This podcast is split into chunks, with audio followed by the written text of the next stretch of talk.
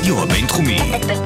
בינתחומי. 106.2 FM. הרדיו הבינתחומי. הרדיו החינוכי של המרכז הבינתחומי. לקום ישראל. 106.2 FM. השעה הבינתחומית. פודקאסט שמחדד את המוח. שלום וברכה לכל המאזינות והמאזינים, אתם אה, מצטרפים לפרק נוסף של השעה הבינתחומית כאן ברדיו הבינתחומי 106.2 FM. אה, אני ציקי ישי והיום אנחנו אה, נדבר על תכנון עירוני, על השתקפות אי שוויון בתכנון עירוני ועל היכולת, אם יש כזו בכלל, לצמצם או לטפל בבעיות של אי שוויון ובפערים חברתיים. באמצעות תכנון כזה, לטובת כל הנושא הזה. אני שמח להגיד שלום לדוקטור נתי מרום מבית הספר לקיימות במרכז הבינתחומי הרצליה. אהלן נתי, אהלן ציקי, מה שלומך? טוב מאוד, שמח להיות פה. אני מאוד שמח שנענית להזמנה, תודה רבה. אה, אז אנחנו אה, נפתח ברשותך, אה, קודם כל עם עיר. מה, מה זה בכלל עיר? מה, מה המשמעות של יחידה עירונית? זה בעצם, האם אפשר לומר שזה אולי הדרך הכי פרקטית לקיום אנושי בעידן גלובלי? מה זאת עיר? וואו, שאלה, שאלה גדולה. אה, תמיד השאלות הכי בסיסיות בדיסציפלינה שלנו הן גם הכי אה, מאתגרות. כי הייתי יכול להגיד, תגיד בקצרה ככה. כן. אה, אני חושב שנהוג בסוציולוגיה האורבנית, בסוציולוגיה העירונית, לחשוב על עיר באמצעות שלושה מימדים עיקריים. קודם כל, גודל. אנחנו מדברים כמובן על יישוב של אוכלוסייה אנושית, אה, ואנחנו רוצים שהוא יהיה יישוב אה, גדול מספיק כדי לענות להגדרה של עיר. אנחנו מדברים גם על אה, צפיפות, אה, מקום שבו בני אדם אה, גרים, מתקיימים, מתנהלים בתנאים של צפיפות אה, גבוהה יחסית, שמאפשרת המון דברים אחרים שאולי נדבר עליהם אה, כן, תכף בהמשך. ניגע בהם. והמימד השלישי הוא המימד של אה, הטרוגניות או מגוון. אה, בדרך כלל נדיר מאוד למצוא ערים שכל האנשים שם יהיו אה, דומים אחד לשני, או, או מאותו שיוך אה, חברתי, או מאותו מעמד חברתי. אז ערים תמיד יהיו אה, מגוונות, תמיד יהיו הטרוגניות, יכללו אוכלוסייה אנושית מגוונת, הרבה פעמים אנשים זרים, אנשים לכאורה לא שייכים, הם חלק מהמרקם העירוני. אז יחד עם שלושת המימדים האלה, גודל, גיוון וצפיפות, אנחנו בעצם מקבלים את המרכיבים העיקריים של מה זאת עיר בהגדרה סוציולוגית. בהגדרה, אתה אומר בהגדרה סוציולוגית, והזכרת מקודם את העניין של הצפיפות הזאת של הרבה יתרונות, הרבה חסרונות, אז בוא, אולי ננסה לגעת גם בקצרה מה, מה הפרקטיקות אה, חיים שככה מקבלות שדרוג בהתאם לקיום העירוני, ומה הפרקטיקות שנפגעות מהצפיפות והצורת חיים הזו. כן, אז, אז באופן היסטורי בעצם זה הרעיון, אה, או זאת המשמעות, או זאת המטרה של עיר, להביא הרבה אנשים יחד למקום, אה, למקום אחד, למקום אה, צפוף, למקום מגוון, כמו שאמרתי, למקום שהאינטראקציות האנושיות אה, אה, ישירה יותר. זאת בעצם המשמעות של עיר מאז ומעולם באופן היסטורי. ערים צומחות מתוך יישובים, יישובי קבע, יישובים שהם חקלאיים במקור, אבל מקבלות על עצמן פונקציות חדשות. הפונקציה הכי חשובה אולי היא הפונקציה באמת של מסחר, של הכלכלה. אה, וזה אה, זה משהו שהוא חיוני אה, בצפיפות העירונית. כלומר, הצפיפות העירונית מאפשרת את ריבוי המגעים, את ריבוי המקצועות גם בסופו של דבר, חלוקת העבודה בין, בין אנשי מקצוע שונים והאינטראקציה המתמדת הזאת. יש לזה גם מימד של חדשנות. אה, רעיונית, כלומר, העובדה שכל כך הרבה אנשים נמצאים זה במקום סיעור אחד, מוחות שכזה, כאילו? סוג של אה, סיעור מח- מוחות אה, מתמיד אה, כזה, מתמיד, אפשר לומר. כן, אוקיי. בהיסטוריה של האנושות, הרעיונות הטובים ביותר תמיד אה, מתחילים בעיר, נוצרים בעיר, מתוך המפגשים המרובים והמתמידים והתכופים, מתוך היכולת לחשוב על רעיון חדש, מיד לפתח אותו, מיד ליישם אותו, מיד לבדוק מה עובד ומה לא עובד, סוג של אה, מעבדה של חדשנות אנושית, אפשר לומר. אז נניח שאתה אומר עכשיו שהשני פרמטרים העיקריים שציינת כרגע זה אה, מסחר ונגיד אה, חדשנות, יצירתיות.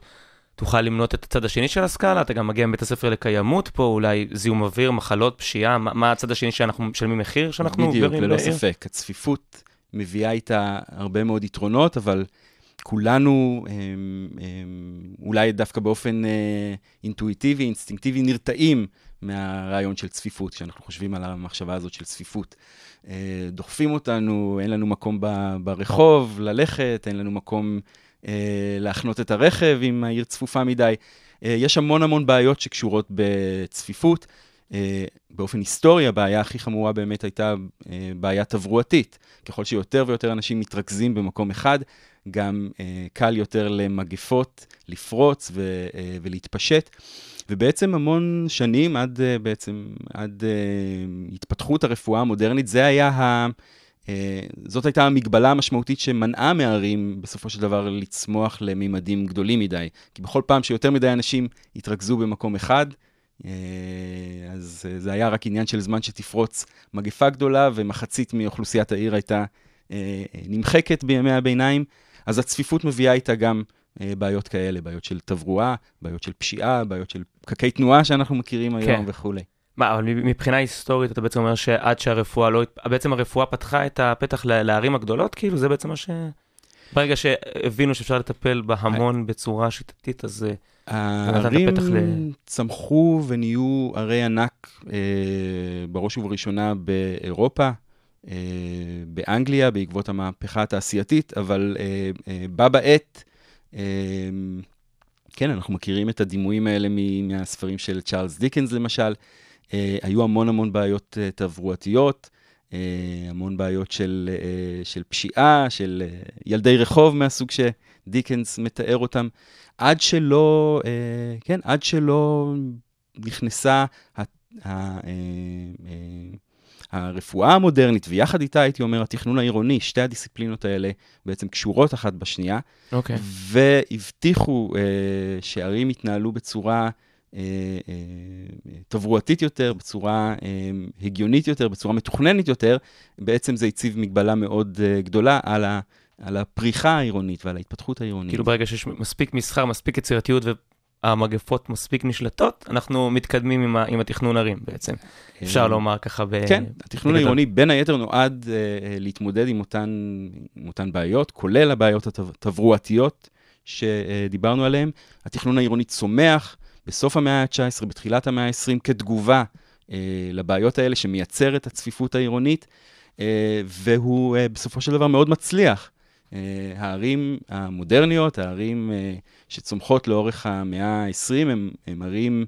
אה, ערים מאוד מאוד מצליחות, הן צומחות היום בעצם בלי אותן מגבלות ש, שמנעו מנעו את הפריחה העירונית במאות הקודמות.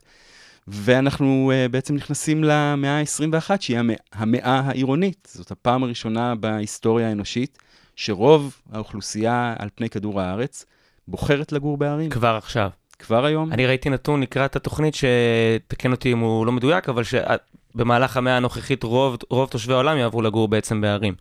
אה, זה כבר קרה, זה קרה לפני כמה שנים. הסטטיסטיקנים, הדמוגרפים של האו"ם, כבר, חושבים שזה קרה בערך בשנת 2007 או 2008.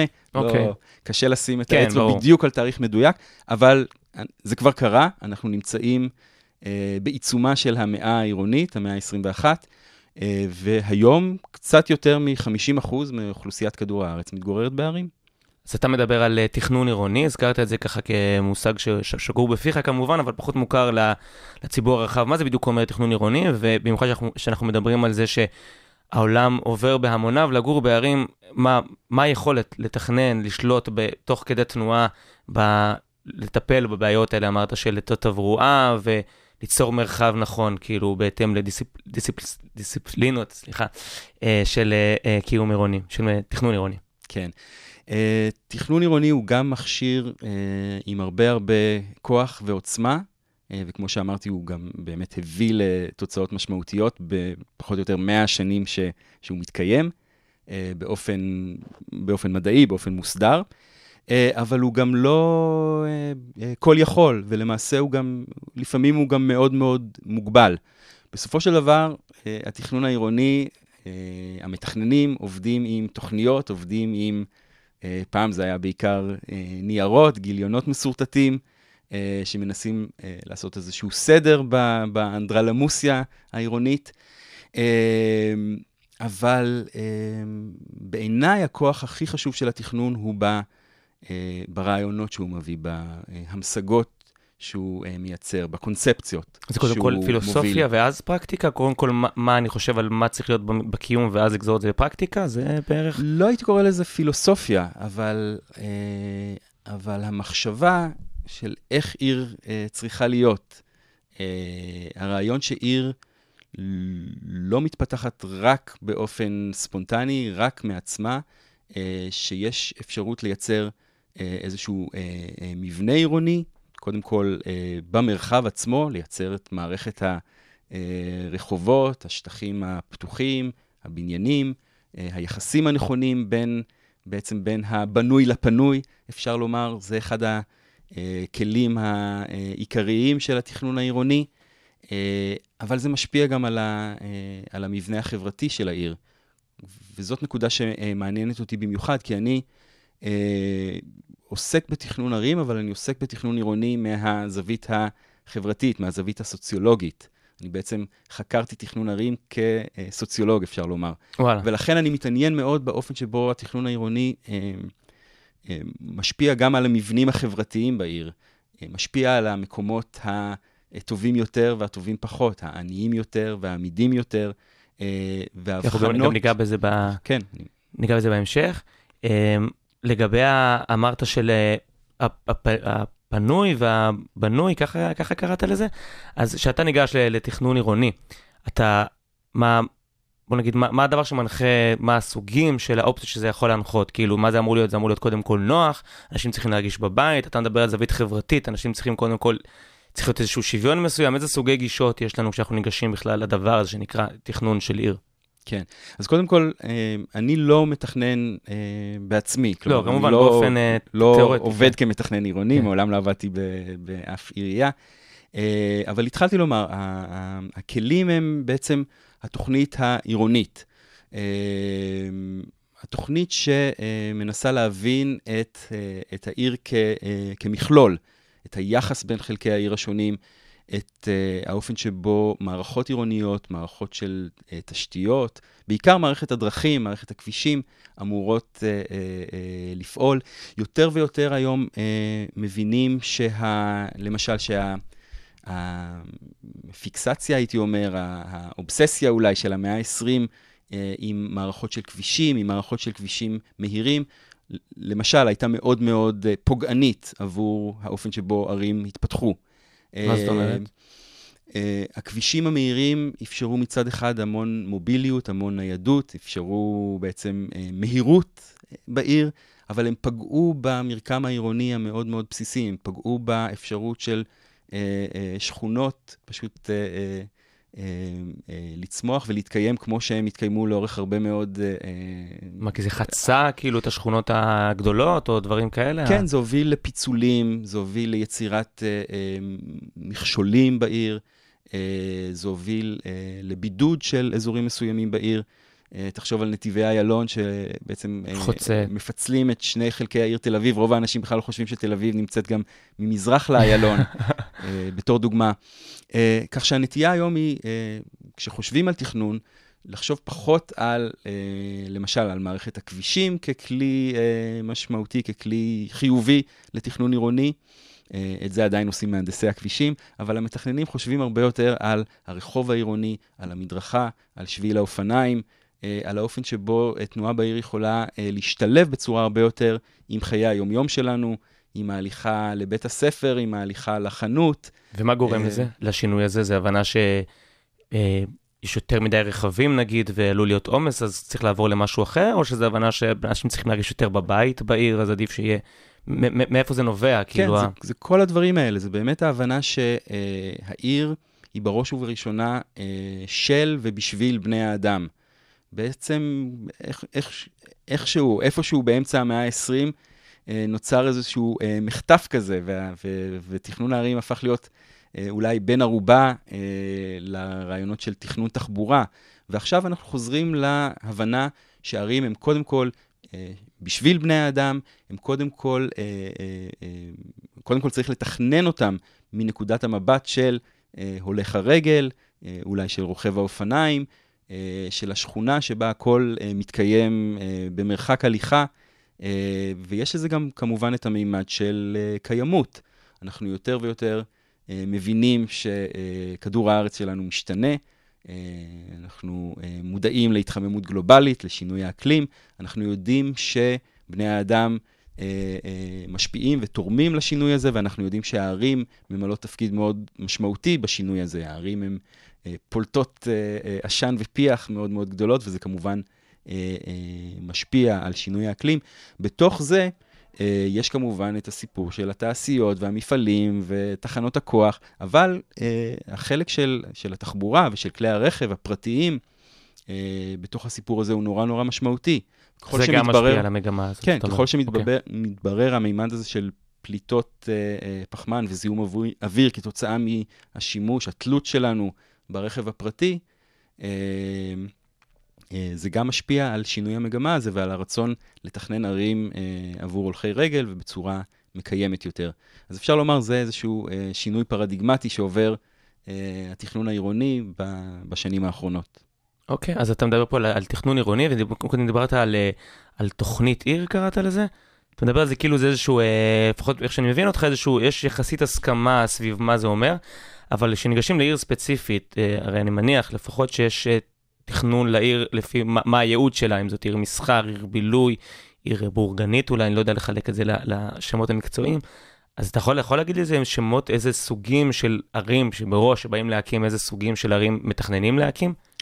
אני חושב שבעיר טובה אה, נמצא את כל השימושים האלה ואת כל המימדים האלה. כמו שאמרתי, עיר היא אה, בנויה על, על מגוון. לא יכולה להתקיים עיר שהיא רק עיר מסחר, אה, או רק עיר מגורים. כלומר, יש ערים כאלה. כן. אה, ערי לוויין, פרברי שינה, אבל אה, אלה... זה, זה בעיניך נגיד... אבל אלה אף פעם לא יהיו ערים טובות. עיר טובה תכלול מסחר ותכלול מגורים ותכלול אולי גם קצת תעשייה ובוודאי מלאכה, ותכלול משרדים ותכלול אמצעי תחבורה ותנועה ואזורי טבע ו- ופארקים וכולי וכולי. כל השימושים האלה יופיעו בתוכנית העיר, והשאלה היא מה המינון שיינתן להם, מה מערכות היחסים שיתקיימו ביניהם. אה, ועד כמה אנחנו נרצה שהמימד הציבורי, הפתוח, החופשי, אה, יודגש בעיר אה, אל מול המימד של, אה, של קניין פרטי, של בניינים, שהם בסופו של דבר בדרך כלל רכוש פרטי, אה, לעומת הרחובות שהם, שהם תמיד אה. פתוחים לציבור, או אמורים להיות לפחות, כן. אז אפשר בעיניך, אם אני מבין נכון ככה, לפני שניגש לשיר הראשון, לשרטט איזשהו אה, משהו, ציור מושלם של העיר כפי שהיא אמורה להיות, שממנה ניתן לגזור, לא משנה איפה בעולם ואיך, כמובן, כל אחד עם הניואנסים שלו, את העיר שתרכיב את שלל המרכיבים הרלוונטיים לקיום של עיר, זאת אומרת שזה מסחר, בילוי, אה, אה, יחס נכון בין פרטי לציבורי ו- וכולי. אני לא חושב שקיימת עיר מושלמת, אם, אם לא, זאת ניתן הייתה לשרטט, הכוונה. לא, התכוונתי, ניתן לשרטט עיר מושלמת וממנה כביכול, באופן תיאורטי, לשרטט אה, במובן של, אמרת שפשוט בכל עיר צריך להיות הכל, אני חשבתי שאולי ייתכן שמראש מכוונים מסוימת לייעוד מסוים.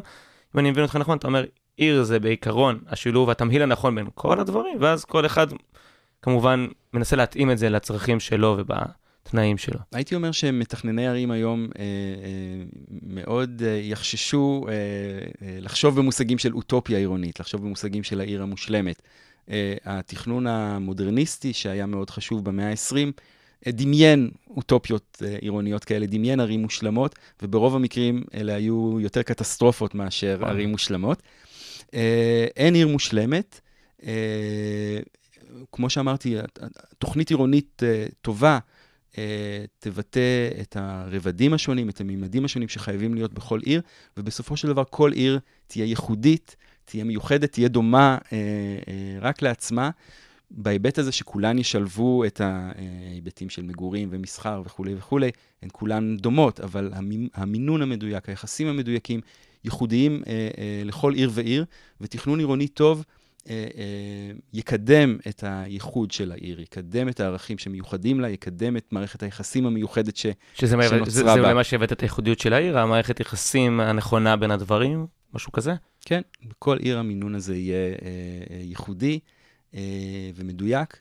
והייתי אומר, אין, אין ערים מושלמות, כל הערים הן פגומות ב, אה, אדם. בדרכן שלהן, כמו, כל, כמו בני אדם, אבל בסופו של דבר, אה, אני לא מכיר עיר, עיר רעה, אני חושב שבכל הערים יש גם אה, הרבה דברים אה, נהדרים, לפחות מה, מהמסעות שלי בעולם, מהתחביב וואו. שלי לגלות ערים ולהכיר ערים וללמוד אותם.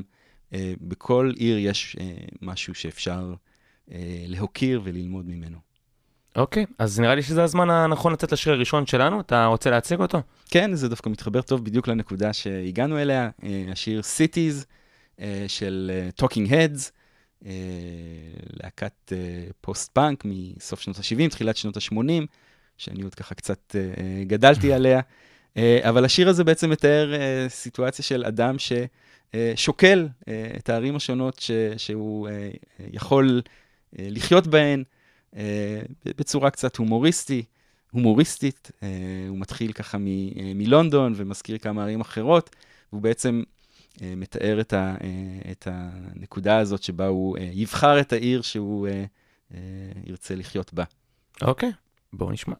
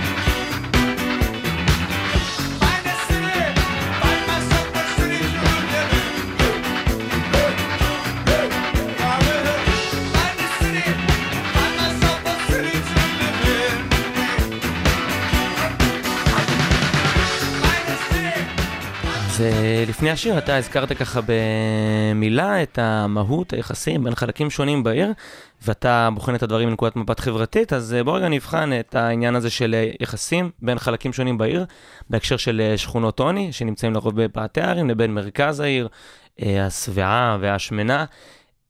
מה זה בעצם? זה, זה תוצר לוואי של איזשהו עיוות של החיים העירוניים, האלה שלא הצליחו, או שזה חייב להיות, בשביל שהמרכז יהיה שוקק, חייב להיות שכבה שתפרנס אותו כביכול, תהיה, תהיה אחראית לחיים ה...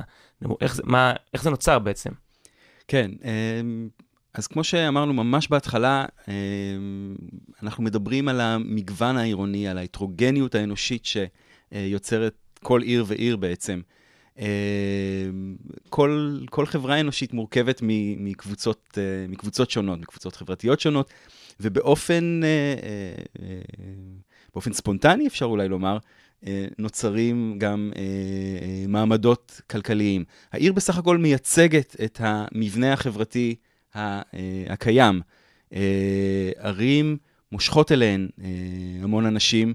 שמענו את השיר לפני רגע, Find myself a city to live in. המון אנשים מגיעים אל העיר מתוך תקווה למצוא עבודה, מתוך תקווה למצוא פרנסה, מתוך תקווה לטפס אולי בסולם הכלכלי-חברתי. העיר הופכת להיות סוג של אה, מאיץ חברתי עבור הרבה מאוד אנשים. אבל אה, עבור אה, חלק גדול מהם גם, אה, אה, גם לא. כלומר, אה, אנשים אה, מתקיימים בתנאים, אה, בתנאים אה, פחות טובים אה, בעיר. אנחנו מכירים את התופעות של אה, משכנות עוני באמת, שכמעט אה, קשה למצוא עיר, אה, או אולי בעצם לא קיימת עיר שלא נמצא בהם אה, מימדים כאלה של עוני, מימדים של משכנות עוני. אז הייתי אומר, זה מתחיל, אה, אה, זה מתחיל פשוט כשיקוף של המבנה החברתי אה, של כל, אה, של כל קבוצת אוכלוסייה. זה אה, אה, מתרגם, אפשר לומר, למבנה עירוני אה, שבו אנחנו מתחילים לזהות פערים אה, מרחביים, חברתיים, משולבים. ואז אנחנו באמת, מה זאת אומרת משולבים? אנחנו מזהים באמת אה, את האופן שבו קבוצות אה, חברתיות שונות, אה, שיש להן מאפיינים, למשל, קבוצה אה, של אנשים שנקרא להם פשוט עניים, מתפרנסים פחות, אה, או פערים על רקע אתני או על רקע גזעי, כמו שמאפיין הרבה מאוד מהערים אה, בארצות הברית למשל. אה, ההבדלים החברתיים האלה מתרגמים לאיזשהו מבנה במרחב העירוני, במרחב הבנוי. אה, אנחנו מתחילים לזהות אה, שכונות טובות יותר וטובות פחות, אה, אזורים אה, של אוכלוסייה מסוג מסוים, שזה עדיין חלק מהמגמה. מסוג אחר. אה, אז אנחנו רואים שנוצר אה, מבנה עירוני שמשקף בעצם הבדלים חברתיים, הבדלים תרבותיים לפעמים, אה, וככל שנוקפות השנים, נוקפים העשורים, הייתי אומר, אה, המבנה הבנוי של העיר אה, יכול לפעול באופן שמעמיק את הפערים החברתיים האלה. כלומר, מה שמתחיל אולי כעיר קטנה ומגוונת ומעורבבת, שבה אנשים חיים אה, בסמיכות אחד, אה, אחד לשני, אה, יכול להפוך, אם לא, אם לא נשים, אה, אם לא ניתן את הדעת לכך, יכול להפוך לעיר שבה הפערים אה, אה, גדולים ועמוקים, אה, ואנחנו מדברים על מה שנקרא סגרגציה, בעצם יצירה של אזורי מגורים או אזורי מחיה אה, אה, מובדלים, מובהקים, שבה מצד אחד יש לנו קבוצה לבנה ובמקום אחר קבוצה שחורה, או אצלנו בישראל אה, במקום אחד יגורו יהודים ובמקום אחר, יגורו ערבים, או הכל, כל, כל חלוקה חברתית, מעמדית, עדתית, אתנית אחרת שעולה על הדעת, בעצם מקבלת בסופו של דבר ביטוי במרחב העירוני, והביטוי הזה אה, בעצם פועל בצורה שעלולה לפחות להעמיק את הפערים החברתיים האלה. ו- ומה היכולת של תכנון עירוני נכון? אמרת שזה השתקפות של, ה- אה, של הקיום החברתי, אז ברגע שזה כבר קורה, קראת לזה תהליך ספונטני, נכון. יש לתכנון עירוני יכולת להיכנס, לעצור את זה בזמן ולנסות איכשהו אה, לשנות את המצב אז, הזה? אז זה בעיניי האתגר הכי גדול של, אה, של התכנון. ואני בעצם, אפשר לומר, חוקר את השאלה הזאת שאתה מעלה עכשיו כבר אולי משהו כמו עשר שנים, ואני לא יכול אה, אה, לומר שיש לי תשובה חד משמעית. אנחנו באקדמיה בדרך כלל עושים מחקרים רק כדי שהתשובות שלנו יהפכו יותר ויותר יותר, יותר מבולבלות ו- ומורכבות, כן, אבל בגדול הייתי אומר ש, שכן, התכנון חייב להתמודד עם השאלה הזאת. כלומר, תכנון עירוני שלא שם דעתו על המימד הזה של, אה, אה, של הבחנות חברתיות במרחב העירוני, של סגרגציה, של היבדלות, אה, של פערים של אזורי עוני ואזורי אה, אה, עושר בעיר, בעצם לא ממלא אה, בסופו של דבר את, את, את, אה, את תפקידו, אה, או אולי אפילו את החובה האתית של, אה, של, של המתכננים. אתה תוכל להדגים אולי את השאלות האלה על תל אביב, עיר שכולנו מכירים, ואתה באופן אישי הוצאת ספר, אני גם אשמח אם אה, תציג אותו, אה, שעוסק בתל אביב, וגם קשור, אה, כמובן, מציב גם את השאלות האלה, אה, מדוגמה שאנחנו מכירים, אז תוכל אה, באמת לנסות כן. לה- להרחיב על ה... נכון, אני חושב שאם מדברים על עיר אה, אה, מסוימת ועיר שאנחנו מכירים, המאזינים אולי מכירים אה, יותר טוב, אז, אז, אז הדברים נעשים קצת ברורים יותר. קודם ככה דיברנו ברמה היותר מופשטת. אה, אז אני כתבתי אה, את עבודת הדוקטורט שלי בחוג לסוציולוגיה ואנתרופולוגיה באוניברסיטת תל אביב כבר לפני כמה שנים, ומתוך זה גם אה, פרסמתי ספר שנקרא עיר עם קונספציה, מתכננים את תל אביב. אה, מצד אחד, הספר הזה הוא אה, אה, היסטוריה של התכנון העירוני של תל אביב. אה, הוא יצא בדיוק בשנת המאה, ב-2009, כשחגגו 100 שנה לתל אביב. אה, אז אני שמתי לב שבעצם אה, עד היום, עד אז, לא, לא חקרו מספיק או לא נכתבה אה, ההיסטוריה של התכנון העירוני של תל אביב, הרצף הזה של תוכנית אחר תוכנית לאורך עשרות שנים, ואיך התוכניות האלה בעצם עיצבו את המרחב העירוני שלנו בתל אביב. אה, אבל מתוך התיאור ההיסטוריה זה באמת אה, אה, צצה השאלה שאנחנו מדברים עליה הרגע, וזה אה, הפערים החברתיים, מרחביים, המשולבים בתל אביב, תל אביב-יפו יותר נכון. ואני רציתי לשאול, אה, איך זה קרה? כלומר, אנחנו מכירים את תל אביב כעיר שבה הדרום איכשהו אה, אה, נשאר מאחור, וזאת לא תופעה חדשה כשמתחילים לקרוא את, אה, את ספרי ההיסטוריה ואת, ה, אה, ואת התוכניות העירוניות מ- מעשורים קודמים. זה רוא- תמיד היה רואים שם. שהבעיה בצורה כזאת או אחרת, הפער הזה בצורה כזאת או אחרת, תמיד היה שם. אה, אז השאלה שלי הייתה, איך זה קרה, איך זה התחיל, אה, עד כמה זה באמת היה ספונטני או מתוכנן, ואחר כך, ברגע שזאת כבר אה, אה, עובדה קיימת, שמאפיינת אה, בצורה כל כך אה, מובהקת את העיר תל אביב, מה בעצם עשו המתכננים כדי להתמודד עם הבעיה הזאת? איך, איך התוכניות העירוניות אה, אה, ניסו אולי לסגור את הפער הזה, וניסו להתמודד עם התופעה הזאת, שכאמור, אה, היא גם טבעית, היא גם ספונטנית, אבל היא גם אה, אה, מחריפה כתוצאה, מ, אה, כתוצאה מתכנון, כתוצאה מכל מיני דברים אחרים. ואתה, יש לי, בהקשר הזה, אתה מדבר על כך שלאורך שנים היה אתה בעצם איזה פער שאתה, עוד לא, אני עוד לא קיבלתי תשובה, אני אשמח אם טיפה נעמק בזה, אם, ה, אם בעצם התכנון העמיק את זה, או ששימר את זה, כי היום, לפי, אתה הולך לדרום תל אביב, זה המצב עדיין נראה, כאילו לא, לא משתפר, לא הולך קדימה.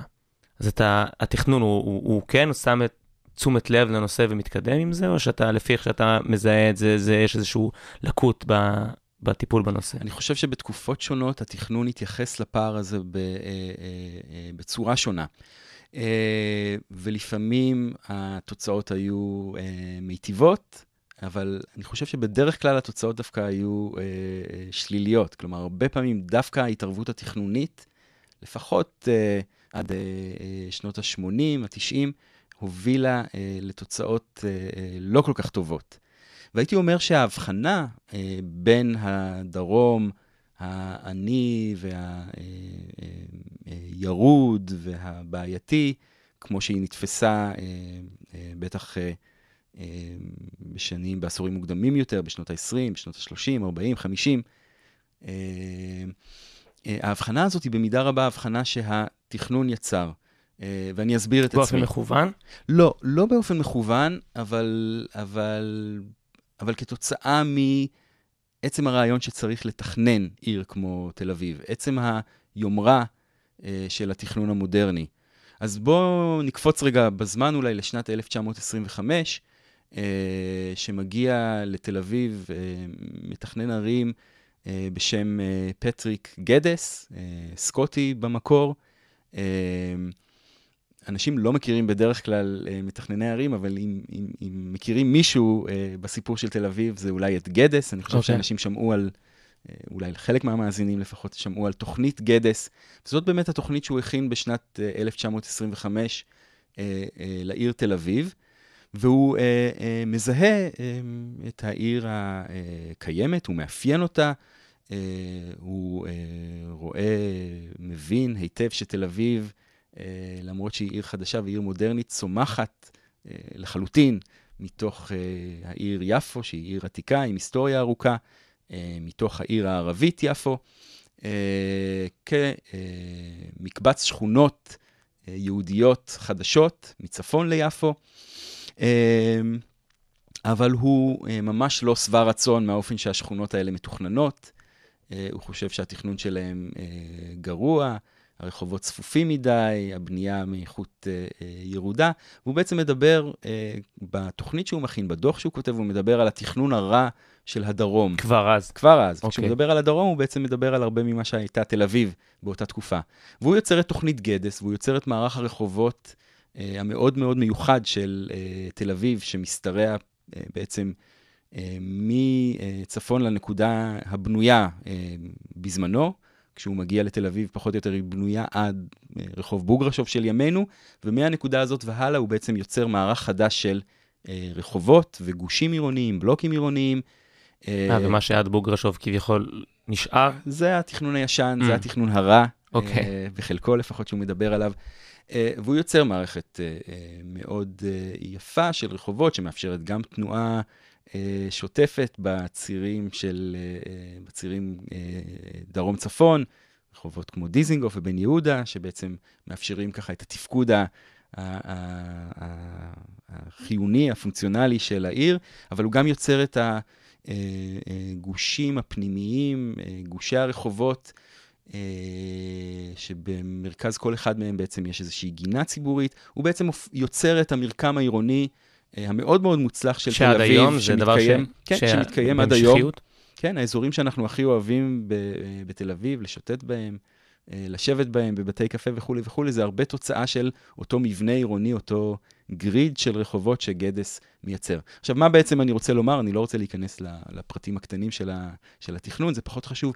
עצם הפעולה הזאת, עצם ההתערבות הזאת, עצם האמירה שאנחנו מייצרים אה, אה, עיר מודרנית עם מערך רחובות אה, מאוד אה, מיוחד ואיכותי, יוצרת הבחנה אל מול העיר שהייתה שם קודם, אל מול אותו מערך רחובות מגובב ולא מתוכנן וצפוף, ומסמנת את אה, אה, מרכז העיר תל אביב, ואת דרום העיר תל אביב, ואת השכונות שצמחו מיפו, בתור שכונות אה, רעות, בתור שכונות שלא מתוכננות היטב.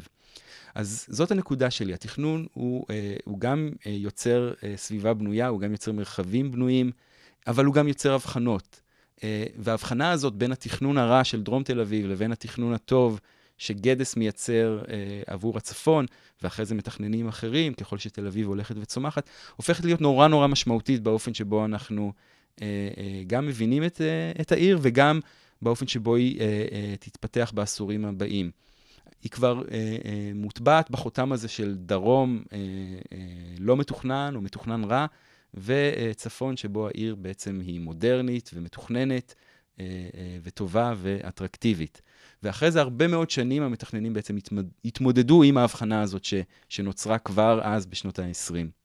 והאם אתה בעצם מציג את זה כאיזשהו אה, מצב נתון? אני תוהה, לא חקרתי את זה בשום צורה, אבל אם נניח אנחנו מדברים על תל אביב, שהעיר שבה הביקוש עולה על ההיצע, ואנחנו רואים עם הזמן שהמרכז כבר אה, מבחינת מתפוצץ מכאילו אנשים שמחפשים איפה לגור ואין להם אה, איפה, לאט לאט אנשים גולשים לדרום, בעיקר נהיה תרבות של צעירים, גם קצת כאילו תרבות של אנדרנגראוד יכולה להתבטא, להתבטא במקומות האלה. ואם אתה רואה לדוג- לדוגמה מצב שעל אף התכנון הלקוי והלא מטופל לאורך שנים, דווקא תהיה אה, נהירה של אה, צעירים דרומה, ואז לצורך העניין שכונות מהגרים, שכונות פליטים, אה, ינדדו לבת ים או ל... לא יודע, למקום אחר. אוקיי, אז דילגנו בדרך על הרבה מאוד uh, עשורים של... כן, כי קפץ לנקודת המבט תכנון הספציפית. והתפתחות עירונית, אבל כן, אתה מזהה נקודה, נקודה חשובה. Uh, ברגע מסוים, ב, ב, בהתפתחות העירונית, דווקא אותם אזורים שנשארו מאחור, אותם אזורים מוזנחים ולא מטופחים, הופכים פתאום להיות uh, אטרקטיביים עבור, uh, למשל, עבור uh, חבר'ה צעירים. Uh, והסיבה שהם אטרקטיביים הם בדיוק מכיוון שהם נשארו מאחור, וכתוצאה מכך אה, שכר הדירה שם אה, אה, נמוך יותר, לפחות אמור להיות. אה, מרגע שמגלים את הגילוי הזה, אז כמובן שהאזורים האלה הופכים להיות אטרקטיביים, אנשים שרוצים לגור קרוב למרכז, אה, אה, שוכרים אה, דירות או רוכשים דירות באזורים האלה, ואנחנו רואים איזשהו תהליך שהוא גם חיובי וגם שלילי. כלומר, הוא חיובי במובן הזה שנוצרת איזושהי התחדשות של המרחב העירוני, אה, מקומות שנחשבו כמו אה, no-go zones, כן? מקומות ש... שלא רוצים אה, לבקר בהם, הופכים להיות פתאום אה, בהתחלה אלטרנטיביים ואחר כך אטרקטיביים, אה, ונוצרת סביבם איזושהי סצנה. אה, הבעיה היא שמצד שני, אה, השאלה היא מה קורה עם התושבים המקוריים של האזורים האלה. כלומר, אותם אנשים ש... אה, אה, שלא חלק ש- מהסצנה שמתפתחת שם. שהוזנחו, שלאורך השנים לא זכו לתוכניות הטובות ולתקציבים המספקים ולפיתוח העירוני החיובי, מה קורה איתם?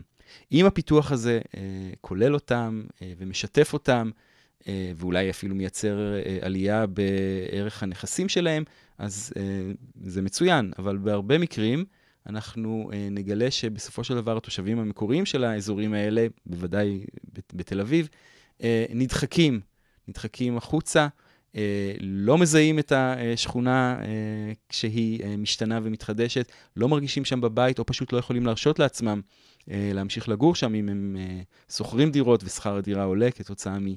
אה, מביקוש גובר, ואז אנחנו מדברים בעצם על תהליך של אה, ג'נטריפיקציה, ככה קוראים לזה, תהליך של התברגנות של המרחב העירוני, וזה משהו שבהחלט קורה אה, היום בתל אביב, במיוחד באזורי הדרום, אולי באזורי מזרח העיר, במיוחד באותם אזורים ש, אה, שבספר שלי זיהיתי אה, באמת את האופן שבו הם אה, נותרו מאחור על ידי התכנון העירוני, או להפך, סבלו מ, מ, מתכנון מאוד מאוד אגרסיבי שדווקא פגע בהם בתקופות שונות.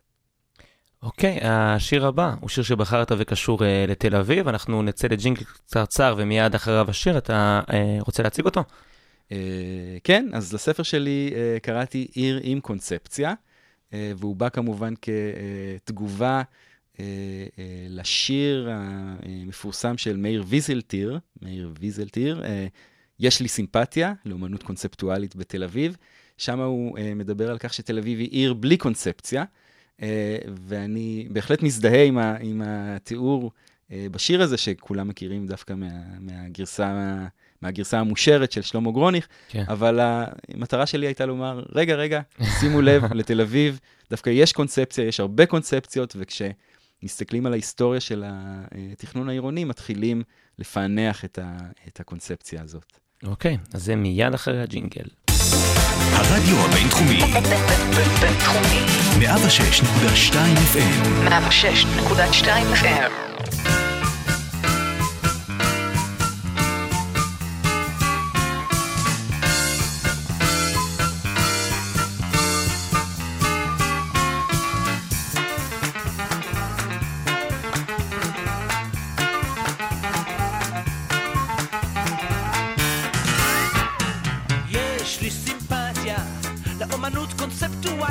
קונספטואלית בתל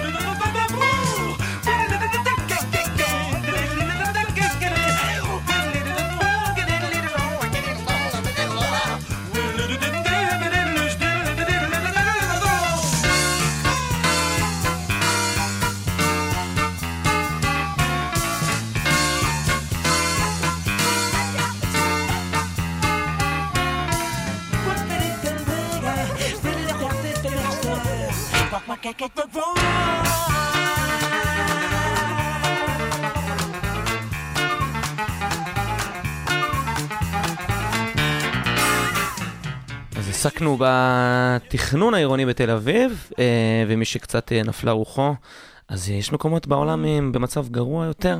אתה רוצה לספר לנו עליהם? כן, יש מקומות מאתגרים יותר, הייתי אומר. לא אפילו יותר לא הייתי מדרום מחלק תל להם אביב. ציונים. כן, ו- סליחה, אתה צודק. מקומות יותר מורכבים. יותר מורכבים, יותר, אה, יותר בעייתיים ויותר מאתגרים. אה, כן, וזה אולי מוביל אותנו ל- אה, לפרויקט שאני עוסק בו כיום, אה, שבעצם הרחיב את השאלה שנגעתי בה אה, בתל אביב, אה, השאלה של, של הפערים המרחביים-חברתיים אה, ואי שוויון עירוני בתל אביב, בין הדרום לצפון. שאלה שבתל אביב עסקתי בה מפרספקטיבה היסטורית, והיום אני בעצם בודק את הבעיה הזאת, את הבעיה של אי שוויון עירוני מפרספקטיבה בינלאומית, מפרספקטיבה גלובלית, במיוחד אה, בערים גדולות של מה שנקרא הדרום הגלובלי, כלומר, מה שפעם קראנו לו העולם השלישי או המדינות המתפתחות. אה, ואני עושה מחקר שבעצם עוסק בתכנון עירוני, אה, אסטרטגיות עירוניות, אה, והנושא של אי שוויון אה, בערים כמו מומבאי בהודו. לטיפול בבעיות? אתה- אתה בעצם בודק את היכולת לטפל באי שוויון הזה? אז זהו, אז זה בדיוק ההבדל, שאם המחקר על תל אביב היה מחקר היסטורי, שרצה לבדוק מה התכנון עשה לאורך עשרות שנים, אוקיי. פה אני בעצם עם המבט קדימה, אני מסתכל על אסטרטגיות עירוניות של ימינו, של השנים האחרונות, ואני בדיוק בודק איך הן רוצות להתמודד עם האתגרים השונים שעומדים בפני עיר כמו מומבאי, ובמיוחד עם השאלה של אי שוויון עירוני. ושם, כמו שאמרת, אי שוויון זה באמת נושא הרבה הרבה יותר קשה, הרבה הרבה יותר מסובך. אנחנו מדברים על מומבאי, אה, אנחנו מדברים על עיר שבאזור המטרופוליני הגדול שלה, יש היום, נדמה לי, משהו כמו 26 מיליון איש. וואו. אה, זה צפוי לצמוח בעשורים הקרובים ל- למטרופולין של 40 מיליון, כן? אז רק המספרים הם כבר... אה, בזמן המחקר שלך יש קפיצה של. מיליונים בכמות. כן, כן, וזה קורה בגלל שאנשים אה, אה, מהגרים מאזורי הכפר אל העיר, תופעה של אורבניזציה שאולי טיפה הזכרנו, אבל לא ממש אה, נגענו בה, הרעיון הזה שרוב האנושות עוברת להתגורר אה, במאה ה-21 בערים, זה קורה בהודו בוודאי, אה, זה קורה במומבאי, זה מייצר לחץ אדיר על, על העיר, אה, וזה בא לידי ביטוי בתופעה של סלאמס, של משכנות עוני. העובדה שבמומבאי 60% מהתושבים גרים באותם סלאמס, גרים בעצם באזורים שהם לחלוטין לא מתוכננים, לחלוטין תוצאה של בנייה אה, ספונטנית. בנייה... 60 אחוז? 60 אחוז. ועדיין אנשים מהגרים לשם בכמויות? מה, כן, איך, כן. איך זה עדיין מצליח למכור? אנשים באים, אנשים מחפשים כל פיסת קרקע כדי אה, אה, להקים איזשהו צריף רעוע או איזושהי בקתת פח, אם הם כבר מצליחים לשדרג את עצמם, אה, ולחיות שם, לחיות בלי, אה, בלי התנאים הסניטריים הכי בסיסיים, גם את זה הזכרנו, אנחנו בעצם כן. חוזרים לסיטואציה שאפיינה את ערי המערב לפני 200 שנה או יותר, חיים אה, בצפיפות מאוד גדולה, בלי תנאים אה, של סניטציה, בלי חשמל הרבה פעמים, בוודאי בלי אה, כבישים ומכוניות, אלא אה, סמטאות ושבילים, אה, ובעיקר מקבץ אה, אינסופי של, אה, אה, של צריפים כאלה, עם, עם, עם, עם ביוב אה, אה, זורם ברחובות, עם בעיות גדולות של אה, זיהום אוויר, אבל הם באים וממשיכים לבוא בדיוק בגלל עוד דבר שהזכרנו, וזה ההזדמנויות הגדולות, ההזדמנויות הכלכליות שהעיר מייצרת. העובדה שהגודל והצפיפות העירוניים בעצם מייצרים כלכלה כל כך דינמית, כל כך עשירה, והרצון הזה אה, אה, אה, אה, לטפס בסולם הכלכלי-חברתי. אם אתה אה, בכפר שכוח אל, בהודו, ואין לך אה, דרך אפילו לפרנס את המשפחה שלך הרבה פעמים, העיר הגדולה, מומבאי, דלי, ערים אחרות, גם אם התנאים בהם אה, מאוד מאוד קשים, כמו באותן משכנות עוני, עדיין הן אה, מייצגות, אם לא בהכרח שיפור של תנאי החיים שלך, הן מייצגות לפחות הזדמנות. אנשים בעצם עושים הימור מאוד גדול אה, עם החיים שלהם, ומגיעים אל, ה, אה, אל המקומות האלה, אה, קובעים איזשהו עוגן אה, זמני יותר או פחות באותן משכנות עוני, מתוך תקווה, מתוך ציפייה, שבעיר הגדולה הם ימצאו עבודה, ימצאו איזושהי פרנסה, איזושהי פרנסה, אה, ויוכלו אולי אה, אה, לשלוח את הילדים לבית ספר אה, וכולי וכולי. אז התופעה הזאת של אי שוויון עירוני יכולה אה, אה, לדכא, אה, בוודאי כשמבקרים ב... אה, בסלאם מהסוג הזה במומבאי בפעם הראשונה, זה, זה, זה מזעזע, זה מאוד קשה אה, לחוות ו, אה, ולראות, ואתה חוזר לדירה אחר כך ורק רוצה ככה לעשות מקלחת טובה וקצת לשכוח. לשכוח ממה שראית, אבל זה גם מייצג באמת אופטימיות, אופטימיות די מדהימה של איך אנשים, אופטימיות? של אנשים שנאבקים על עתיד טוב יותר ומבינים באופן אינטואיטיבי, כן? הם לא צריכים להיות חוקרי ערים ו... אה, ודוקטורים, הם פשוט מבינים באופן אינטואיטיבי שיש להם אה, סיכוי ואפשרויות הרבה יותר טובות אה, בערים הגדולות, בגלל העושר אה, והמגוון אה, של הכלכלה האנושית, וגם בגלל שהעיר הגדולה היא סוג של שחרור חברתי ותרבותי. אה, פתאום, אה, כשאתה מגיע ל, אה, אה, לעיר, כשאתה מגיע לסלאם כזה, אתה אנונימי, אתה לא כבול יותר אה, אה, לקסטה אה, שאתה משתייך אליה, למעמד החברתי או לקבוצה האתנית שאתה משתייך אליה. כן, זה לא אה, נוטש אותך בוודאי לגמרי, אבל זה אולי פחות חשוב, זה פחות משמעותי. אתה נשפט יותר אה, על, אה, על מי שאתה ועל הערך הכלכלי שלך אה, בתוך המערכת הגדולה והסבוכה הזאת, אה, ואנשים אה, נוהרים בדיוק בשביל ההזדמנות הזאת. אבל זה לא עלול אה, להתברר כאשליה, אם אתה מדבר על כמויות אדירות של אנשים שרובם לא מצליחים להשתלב בחלום הזה. אז זה יכול ליצור, אני מצטט מסיפ- מהספר שלך, אה, ציטוט של סגן ראש העיר אה, תל אביב, אליעזר שכטר. זה נאמר על תל אביב, אבל מרגיש לי שאפשר להשליך את זה גם על עיר כמו, אה, על הרבה ערים בעולם כמובן. תהום זו, תהום זו, הפעורה בין שני חלקי העיר, אינה פוגעת רק בתושבי תל אביב השנייה, אלא טומנת בחובה סכנת אסון סוציאלי וחברתי לעיר כולה. אז אתה בעצם אומר, אנשים שבאים, רוצים להגשים את החלום, בסוף מוצאים את עצמם בצריף רעוע, סבבה, השתחררו מהקאסטות וזה, אבל האם זה יכול בעצם לרסק את הערים פנימה, את ה... אז כמו שאמרנו, התהום הזאת במומבאי היא, היא הרבה יותר עמוקה והיא הרבה יותר מסוכנת, ואין שום ספק שעיר שבה 60% מהתושבים מתגוררים בתנאים כאלה, אם היא לא תטפל ב, אה, ב, אה, בבעיה הזאת ובפער הזה בצורה אה, מהירה ויעילה, העיר עלולה אה, להתרסק, כמו שאתה אומר. היא עלולה להגיע לאיזשהו מצב של שיתוק מוחלט, שלא ניתן לעשות שום דבר, לא ניתן אה, להעביר, אה, אה, להעביר כביש, לא ניתן אה, פשוט אה, לפתח את העיר. או אה, גרוע יותר, למרות שהודו היא לא ארץ אה, אלימה במיוחד, אה, אה, אי שוויון חברתי כל כך עמוק יכול, אה, כן, בדרך כלל מוביל להתפרצויות אה, אלימות. אה, זה קרה בשנות ה-90 במומבאי, היו מהומות אה, אה, מאוד קשות בין... סביב זה? אה, אה, הייתי אומר, סביב תנאי המחיה הקשים האלה והחיכוך המתמיד בין אה, קבוצות אוכלוסייה שלא תמיד בא להם לגור כל כך קרוב אחת לשנייה. בין מוסלמים לבין הינדים, היו שם התפרצויות מאוד מאוד קשות, אה, אלפי אנשים נהרגו.